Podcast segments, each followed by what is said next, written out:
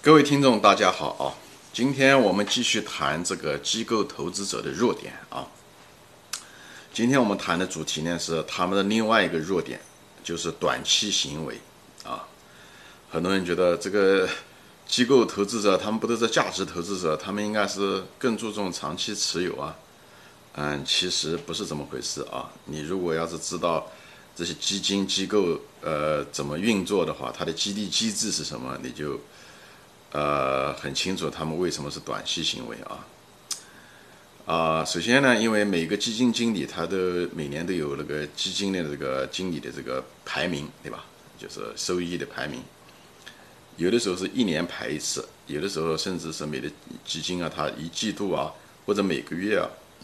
它都对收益啊各个方面都需要排名要评估一次。排名高的呢，它就可能吸引来更多的大量的这个基金购买者和投资者。对不对？所以基金的规模就会越大，它规模越大呢，它的管理费呢就可以收得越高。那么这些个人就是基金经理呢，他拿的这个奖金就是越高，对吧？所以这整个的激励机制是这样子的。那么只要是这种激励机制，他们拿的是别人的钱，所以他们唯一需要的就是说，这个在短期内要获得收益，一个月也好，一个季度也好，顶多一年，嗯，就要追求最高的收益。至于讲一年以后怎么样，跟他就没什么关系了，跟他个人的奖金也没什么关系。所以呢，因为这种激励机制，就导致了这个个人经济经理，虽然这些人很聪明啊，也懂得价值投资啊这些东西，但是呢，呃，他们即使能看到一些优质的好的公司，即使这些公司嗯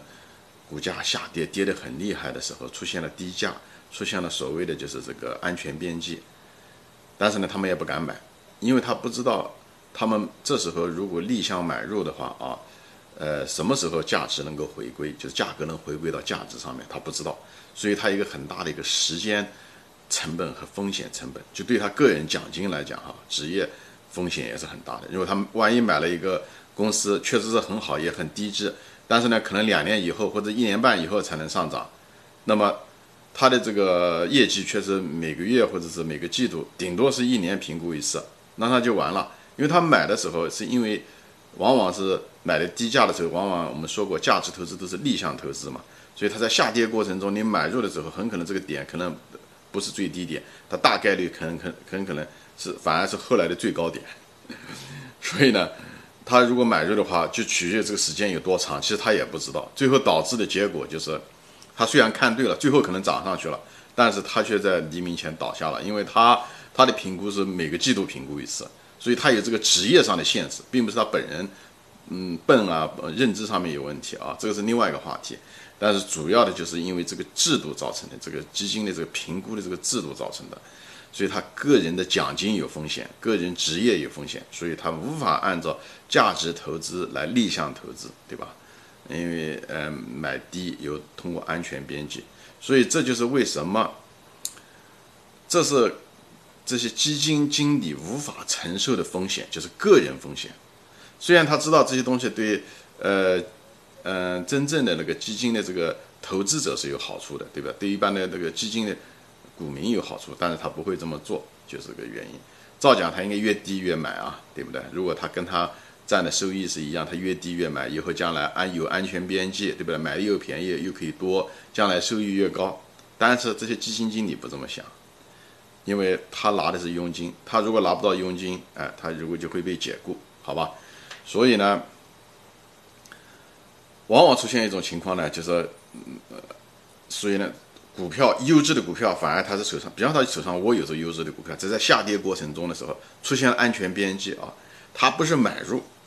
相反，他在卖出，因为他不知道还会还会继续再跌，他怕如果再继续跌，他如果没有卖掉的话，以后影响他的那个收益，下个月的收益，下个季度的收益，所以呢，他正好反过来，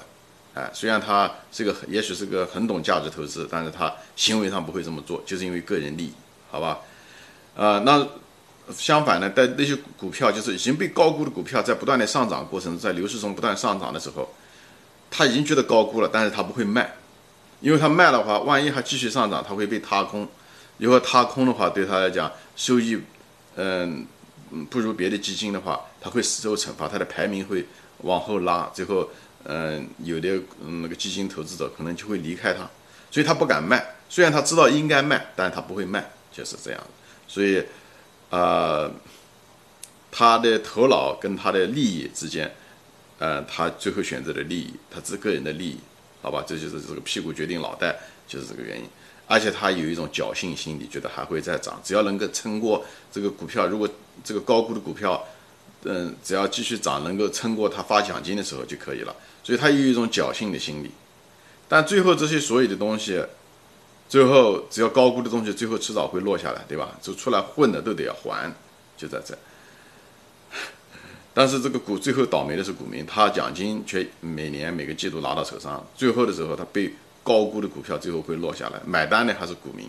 对吧？而就是这些基金，嗯，那个股民，对吧？但作为一个个人投资者来说，我们这可能就是我们的一个好处，因为这些基金经理们虽然怎么样，但是他们都是短期行为，他们之间互相还攀比，以后呢，呃，因为个人的利益跟这个不一样，所以常常是在跟着股价是追涨杀跌，就是这个原因，追涨杀跌，高了不肯卖，还想再高。低了不敢买，因为怕更低，所以就是追涨杀跌。所以机构投资者是讲白了，就是一个穿着西服的，穿着一个高级西服的一个大散户啊，他们都是这样。基本上，这芒格也好，巴菲特也都说过这个事情，好吧？就而且他也是人嘛，所以人的人性中的弱点他们都有，比方说从众啊，他们基金经理之间也互相从众，哎，呃，你买什么他买什么，大家喜欢抱团。哎，最后跌的时候争相逃命，最后造成暴跌。以后的那种恐惧啊、贪婪啊，人性中的所有的东西他们都有，所以这又是导致他们无法承受这个价格的变动。